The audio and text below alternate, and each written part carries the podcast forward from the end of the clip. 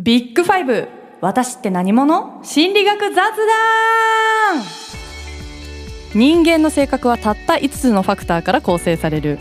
今世界的に注目を集める心理尺度ビッグファイブ。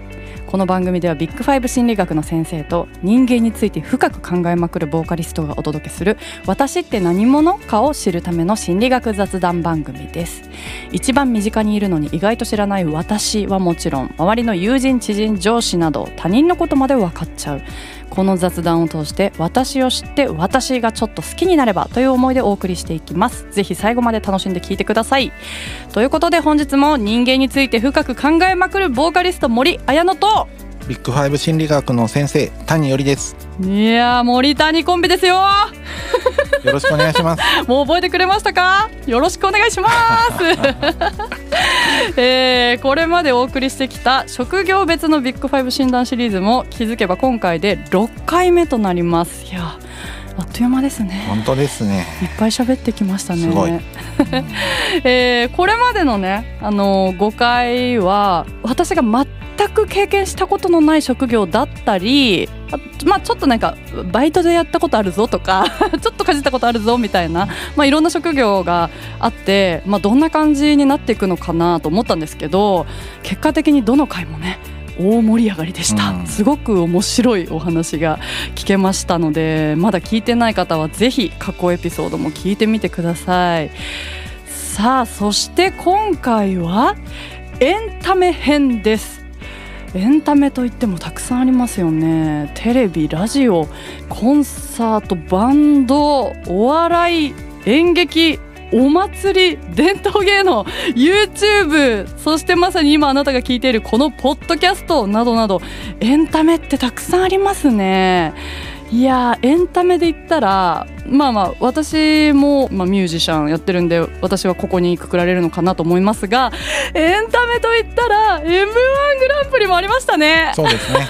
ありましたね。あの今日今の収録は、まあ、終わり終わってほやほやなんであのすごい楽しかったです。楽しかったですね。先生も見ました？見ました見まうした。わー。M1 の話普通にしたい。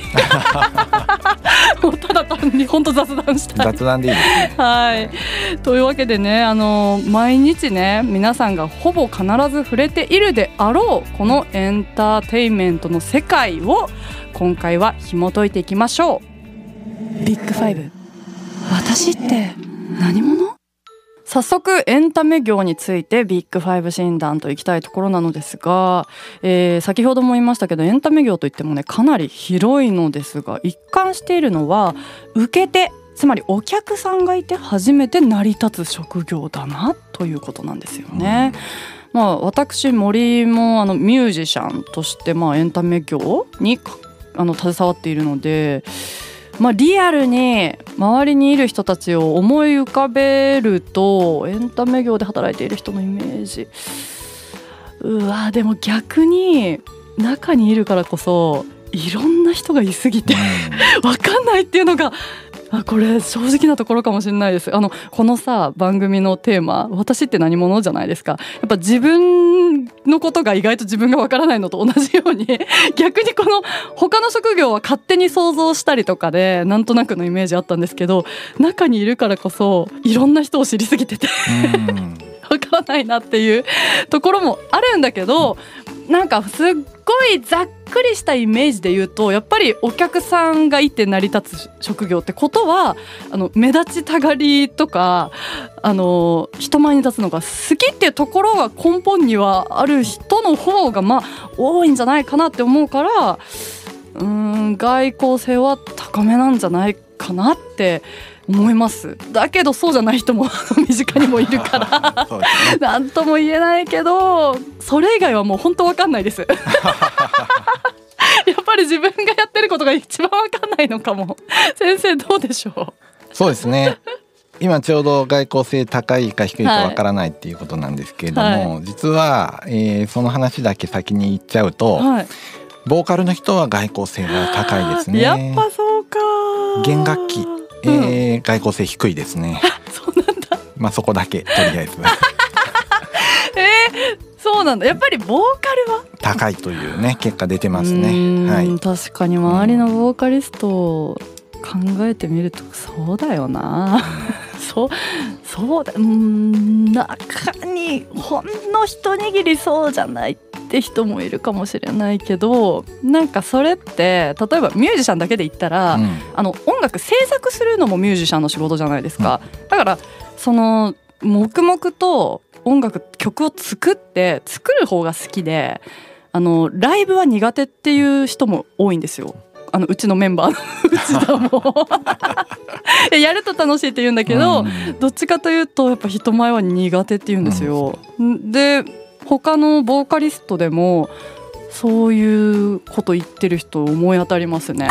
作る方が好きで、うん。自分の表現したい世界を曲で表現してライブっていうのは苦手。実は苦手なんだけどあの頑張るぞって気合い入れてステージに立ってるみたいなタイプの人も中にはいるみたいです、ね、そうですね。うんうん。うん、だけどやっぱりボーカルは外交性高めかはい。そうだよちょっなと楽器によって違いがありますね。へえ、えそれ以外も聞きたい、はい。あのここから 説明していきますと。いいですか？はい、まあ、エンタメ業界本当広いですよね、はい。えーまあ表に出る人だけじゃなくて裏側の人も多いと思うので、んんん。確かに。裏側の人例えば営業とか経営者とか事務とかうん。作家とかもいると思うんですけれども、まあこの辺は営業職編とか経営者編もあるのでそちらもぜひね参考にしていただければと思います、表に出る人ではい。ちょっと紹介させてもらうのは今回はミュージシャンの話とはい。ちょうど M1 の話があったんで、コメディアンのね、うん。えー話をちょっと紹介させてもらおうかなって思ってます。はい。でミュージシャンなんですけど、うん。まず全体的な傾向としては、うん。もうミュージシャンプロの方はうん。一般の人よりも神経症傾向が高い。経験の開放性が高いから森さんはぴったりになります。ただ勤勉性が低いので ここが森さんちょっと違うところになりますね。金面性低いんですね、全体的には。そうなんですよ。そうなんだ。でも一番顕著なのはもう開放性の高さにつきますね。はあ。さっきやってたですね、えー前にやってたですね、うん。アスリートはですね、はい。勤勉性の高さがやっぱりすごい顕著だったんですけどミュージシャンだともう開放性の高さの方が明らかに顕著なのでここはもうはっきりと違いが結果では出てくるということになります。確かにスポーツ選手は本当ひたすらトレーニングじゃないですか。そうですよね。なんか音楽ってぶっちゃけその勝ち負けであんまり表しまあそれは順位とかうん。コンクールとかあったりもしますけどあの正解があまりないじゃないですか。芸術とかって。だから時間をかけて頑張ればいいってもんじゃねえぞっていう。これよくはい。よくバンドの中でも喋るんですけどあのたびたび例に出てきますけどうちのリーダーの ベースの内田君はもう職人みたいなやつなんですよもう超ストイックでめちゃくちゃ練って練って一曲に超時間をかけて練ってでも最終的に考えた上で最初のやつが一番いいねとかなることってあるんですよ。で練って練っていいものができる場合もあるけど結局最初のが一番いいじゃんみたいなこともあるから私は時間かけりゃいいってもんじゃないんだからねっていつも言っちゃうんですそうけど。ですよね。一番ねいいアイデアが最後に出てくるとは限らないですもんね。そう。まあ、ん。だけどやっぱりその時間をかけなきゃいけない時もはあるんでんで音作りとか、うん。まあそもそも経験を積まないとできないこととかがあるから何とも言えないけど確かにそこはスポーツ選手との大きな違いですね。そうですね。勤勉性、うん。あとはなんかミュージシャンの特徴そうですね。まずどのですねうん。パートであってもね、うん。開放性は高いというのはもう共通してるんですね。ボーカルであっても打楽器であってもキーボードでもですね、うん。ちなみにボーカルの人の特徴なんですけど、はい。えーこれもう最初からずっとねはい。思ってたんですけれども、うん。ぴったりでしてえ？外交性が高い、うんうんで経験の開放性が高い、うん。神経症傾向が高いだから3つともあの森さんに合っててで勤勉性が低いんですよねボーカルの人ね。そこが森さんの違うところね。あーでも私ピアノも弾くからですね。はい。で、うん。ピアノはね経験の開放性が高くて、うん。神経症傾向が高い傾向があるのでここもぴったり合うんですよね。だからボーカルだけじゃないから、うん。ピアノを弾弾かなきゃいけない弾かなきゃいけないっていうとあれですけどあるんじゃないかなと。弾かなきゃいけないから。そこ関係ないんですよね。えピアピアニス高そうな気がするんですけどね。ピアニストってなんか勤勉性高そうなんですけどそれはあんまりそうなんですよどうなね低くはないんですよね、うん。他のねボーカルは勤勉性低いし、うんうん。あのギター勤勉性低いし あのバンド全体的に勤勉性低いんですけど。これバンドだな。あのロックバンドとかなんかねポップとかロック。はい。でもピアノは、えーうん低くはないから他と比べると高いですね相対的に言ってしまえばね。か。うわー、はい。でもジャンルにもよりそうですね。そうですね。またロックとかねポップとかクラシッねクはみんな勤勉性高くなきゃ絶対できないと思う。もう絶対。あ の音大に行ってたからわかる。絶対。あのバイオリニストはどうなんですか？よくテレビで見る厳しいいやバイオリニストもピシッって感じ あの本当に練習量とかは半端ないと思います。そうですよね。そうじゃなきゃあんなできないと思いますし。そうですよね。うん、だからクラシック界隈で本当やってるやってってる人は絶対勤勉性高いんじゃないかなって思うから、そうですね。ジャンルも気になっちゃいますけどね。そうですね。うん。はい。でジャズの人はジャズの人が聞いてたら怒られると思うんですけど、はい。あの私が言ってた音大でクラシックの先生はめっちゃ厳しくて怖いってイメージだったんですよ。うんだけどジャズの先生めっちゃ緩くて先生が授業に来ないとか ザラだったんですよ。もう超時間とかもルーズで。うんだからジャンルで全然違うなってもうその時点でも思ってました。そうですよね、うんそもそもそのジャンルの成り立ちがねうん勤勉であるというよりか常識を打ち破るような音楽だったり、外ですっていうのが前提になりますので、確かに勤勉性高くない方がいいですよね。うん。うん。いや面白い。あのーミュージシャンはまあ、総じて神経症傾向、まあ、高めっておっしゃってたじゃないですか。その私もよくメンタル波がすごい激しくて 結構落ち込んだりもめちゃめちゃするんですよ、でこの前回のエピソードでスポーツ選手編やったじゃないですか。でメンタルトレーナーがいるスポーツ選手にはあって、まあ、それを私知ってうわスポーツ選手にはメンタルトレーナーいいてミュージシャンにはいないんだってすごい思ったことがあってなんかいいなスポーツ選手はって思ったんですよね。だけどそこからまた私ちょっと考えが変わって音楽とか芸術をやる人はこうネガティブな感情からもやっぱ曲が生まれるからそれを消しちゃうとただただハッピー野郎 ただただハッピーな曲しか生まれないんじゃないかっていうのそれそういう人もいいんですけど苦しまなきゃあのいいもの出てこないとか、特に私は負の感情からあの曲出てくるタイプなんでもう圧倒的にそうなんですよ。すごい心が安定してるとあんまり生まれなくてこあの音楽が。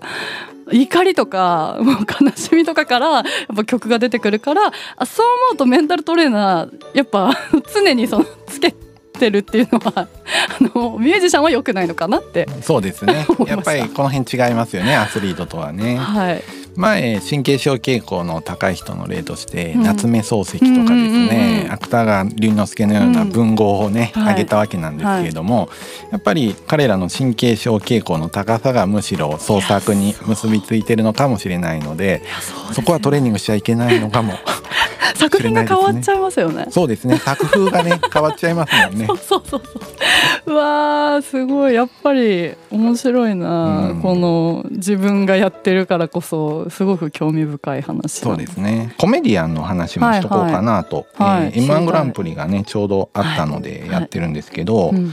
アメリカではスタンダップコメディアンってね、はいはいはい。えーまあ漫才の人とか、えーうん。言いますよね、うん。こういうですね漫才系の人たちは、はい。もう目の前で観客が笑ったりですね、うん。滑ってですね ドン引かれたりするような反応が得られる恐ろしい職業ですよね。ですよね。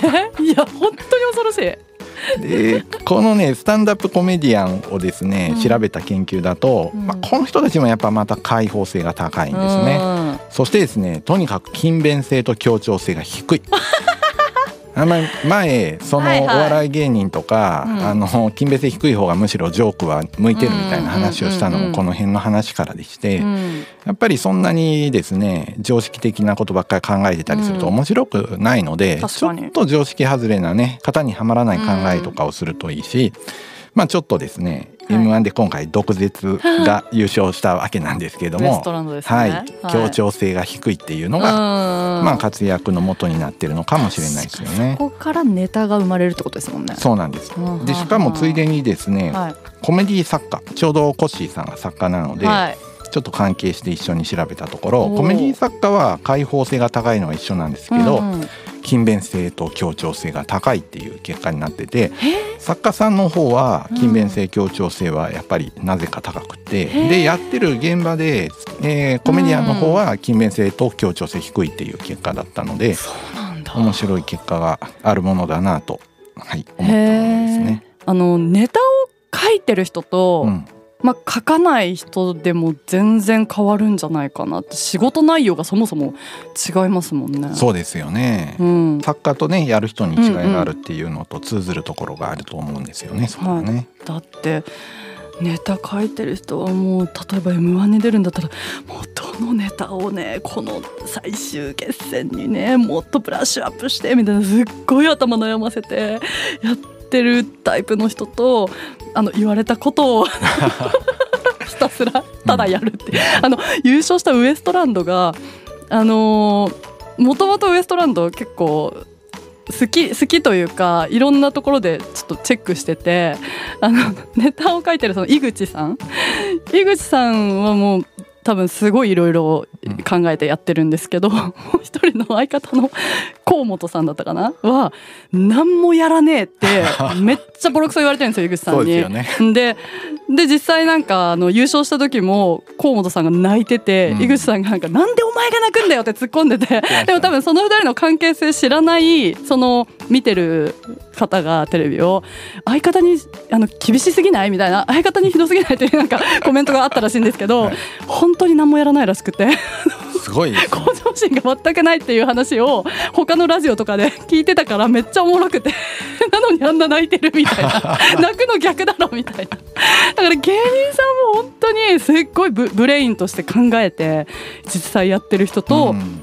本当に言われるがまま例えばオードリーも私大好きなんですけど、ね、オードリーの若林、うん、若林さんは神経症傾向多分バカ高くてやばいんですよ。でだけど春日 春日さんも逆ですね。もう真逆で、うん、もう言われることをただただ、うん、もう めっちゃメンタル強いみたいな。強いですね。だからそういうの見てるとめっちゃ面白いなと思って。面白いですよね、うん、いやあのミュージシャンとねお笑い芸人さんもねなんかちょっとまあいろんなタイプがありつつだけどやっぱり傾向がねこんだけ現れるんだなって思ってすごいもう今回めっちゃ面白かったんですけど先生こんなところですかねエンタメ編は。はい。まだ他にもいろんな職種はあるんですけれども、はい、とりあえずまあ有名なミュージシャンと、うんうんうん、えー、まあ、芸人ですね、はい、えー、コメディアンを扱わせてもらいました。はい、えー、一方で受け手のですね、はい、えー、好みの研究なんかもありましてどういう音楽ジャンルをどういう性格の人が好んでいるのかとかですね。なるほど。あとはですね、えー、人によってですね好きなジャンルの映画があったりですねえー、人によってですね、えー、好まれる、えー、まあアーティストの種類みたいなものもですね、えー、どんなエンタメが好きかみたいな。そういうことですね。あ面白い。はい。こういう研究なんかもありますので、まあ、いずれですねその、えー、好みについてのね、えー、お話としてできるといいかなとあの思っています。やりたいです。まあこれはじゃあまたいつかの回で、はい、ってことですね。じっくりってことですね。はい。楽しみです。ということでえー、今回はエンタメ業のビッグファイブ診断というテーマでお話ししてきました。ビッグファイブさあ、えー、今回のねエンタメ業のビッグファイブまとめとしてはエンタメ業は外交性は高い開放性も高いってことが言えるが ミュージシャンはあまあミュージシャンはそうなんだけど芸人さんで言うと勤勉性は低い協調性は低いとかそういう特徴があるぞっていうこともね。まああとはあれですね役割とかパートごとにもね多分ちょ特徴が出るから。であのまあボーカルはもう外交性も高いし開放性も高いし神経症傾向も高いし。そうです、ね、あでもミュージシャンも神経症傾向高いそもそも高めでしたね。そうですね。うんうんうんうん。で、えー、森はミュージシャンに向いているということが今回のまとめですね。そうですね。まとまった 嬉しいな、ね、よかった、うん、なんか一時期すごい悩んでた時期もあってあ自分のこの気にしすぎる性格とか落ち込んじゃうすぐ落ち込んじゃうとかなんか向いてないんじゃないかなとかそのなんかもっと頑張らなきゃいけないのにとかなんかそう思っちゃったり、まあ、自分が落ち込んでる時はやっぱそういう弱気になったりもしてたんですけどめっちゃあの自信が出ました あのもしまたねでも今後私が落ち込むことがあってもいやいやこれは私はミュージシャンに向いてるんだしめしめってね 思えるような 気がします。ということでねすごくあの楽しいエンタメ業のビッグファイブ診断の回でした。えー、ここまで全6回にわたりお送りしてきた職業別のビッグファイブ診断シリーズも本日で一区切りとなります。そして次回は職業シリーズのまとめと題しまして少し視点を変えてそもそも良い働き方って何だろうという内容についてお話ししていきたいと思います。気になりますね。次回もぜひお楽しみに。この番組では今後もビッグファイブ分析を通して私って何者を紐解いていきます。今後も毎週月曜木曜に配信していきますので応援の意味も込めて番組のフォローをお願いします。フォローしてると通知が来るので聞き逃すことがないですよ。また番組への疑問質問ご意見なども概要欄のアンケートフォームからもしくはツイッターでハッシュタグ心理学雑談とつけてツイートしてください。こんなこと話してほしいよとか谷先生私の話聞いてくださいとかねどんどん送ってください。お待ちしております。そして同じく概要欄からビッグファイブ診断が受けられます。まだ受けてない人いる？私もうね周りの友人知人にね めちゃめちゃ受けてもらってますよ。受けて受けてって気になるからね。面白いんでね。あのこのリスナーさん自身も受けてほしいし家族とかね本当に友達とかにも受けてもらうと面白いと思うんでぜひ、えー、診断してみてください。それではまた次回お会いしましょう。さようなら。さようなら。ビッグファイブ私って何者？心理学雑談では月額500円でサポーターを募集しています。サポーターになっていただいた方には番組オリジナルステッカーをお送りして月1回の収録の一部を見学してもらいながら質問にも答えていこうと思います。詳しくはこのエピソードの概要欄からチェックしてください。あなたもこの番組の輪に入りませんか？たくさんのご参加お待ちしています。